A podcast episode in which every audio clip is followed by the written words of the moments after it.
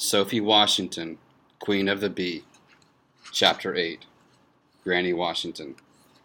I rushed to my locker after sixth period on Friday. Hey girl, what are you doing this weekend?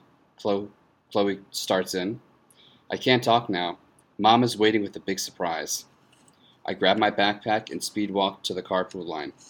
This is the quickest I've ever seen you make it from class, says Mom after I slam the car door shut. You've got to tell me what the surprise is, I exclaim. Cole comes in from the from his carpool area and shows Mom an A paper he earned in math. Great job, Hotshot.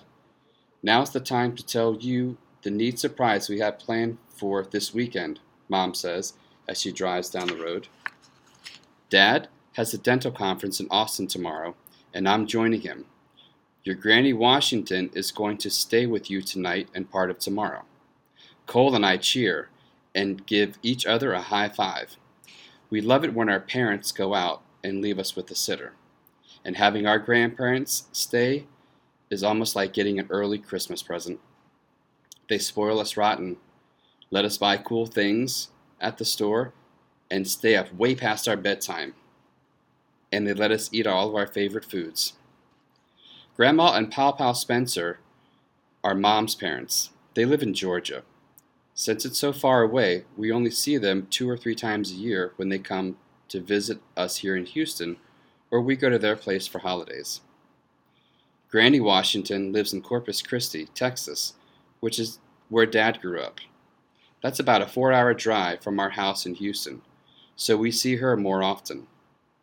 Granny's husband Clarence died when I was four, four years old, and Cole was a small baby. We usually stay with her for a week in the summer and have fun playing in the sand and waves at the beach and visiting the Texas State Aquarium. Though she is a grandma, Granny doesn't seem old to me. She used to be a newspaper reporter and has, and has lots of neat friends she worked with all who live all over the country. Granny makes it easy for me to talk about things that I feel funny about ta- telling my mom and dad like boys who like me or fights I have with my friends. She lets me help cook, and even though I won't admit it to my friends, I still like to cuddle in her lap. Granny should be here any minute, says Mom. I'm going to finish unpack finish my unpacking. Your, your snacks are in the fridge.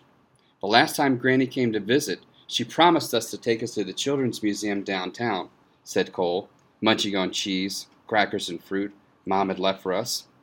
Well, I'd like to visit the new doll store at, that opened at the mall last month, I say. That's not fair, Cole cries. You know I don't want to go to the boring mall and look at yucky dolls. Kids, you are not going to have Granny running all over town when she comes, says Dad, overhearing, overhearing our conversation and entering the kitchen. She needs to drive back home Sunday morning and I don't want her to be worn out. And don't think about going to the mall because I already told her that she is not going to buy you lots of extravagant gifts while she's here.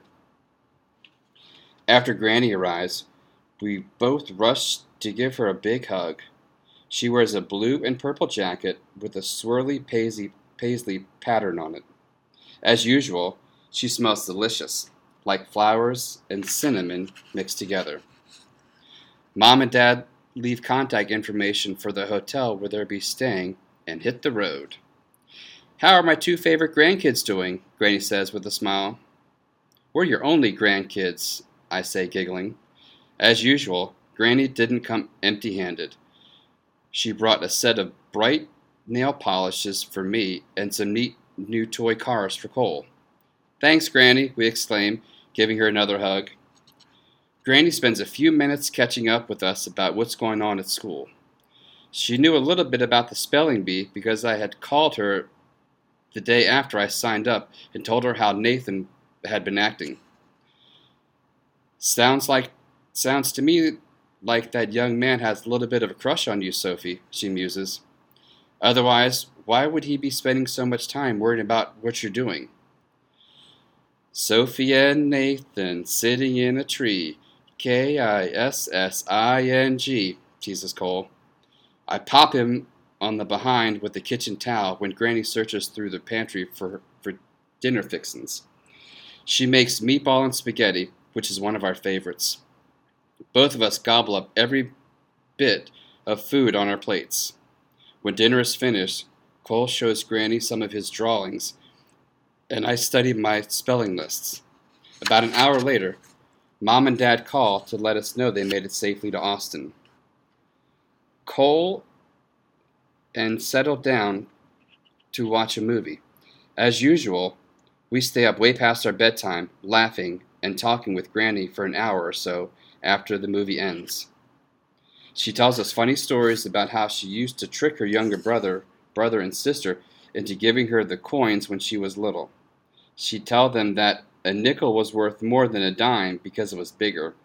Then she tells us about some of the famous people she interviewed when she was a journalist, like the writer Maya Angelou and Dr. Mae Jemison, the first African American female astronaut. Before she tucks us into bed that night, Granny reads us a story from Aesop's Fables book she bought us a few years back. Cole drifts off to sleep before the story's over. I share one of my fears about the upcoming spelling bee with Granny. Nathan has a list of words from the times when his sister was in the spelling bees, so he has a head, he has a head start on me. What if I don't know some of the some of the words since I haven't been studying all along? I wouldn't even worry about it about that, Sophie, she says. Just like in the story we finished reading about the tortoise and the hare, slow and steady wins the race. Focus on your own studying. Don't worry about what he's doing.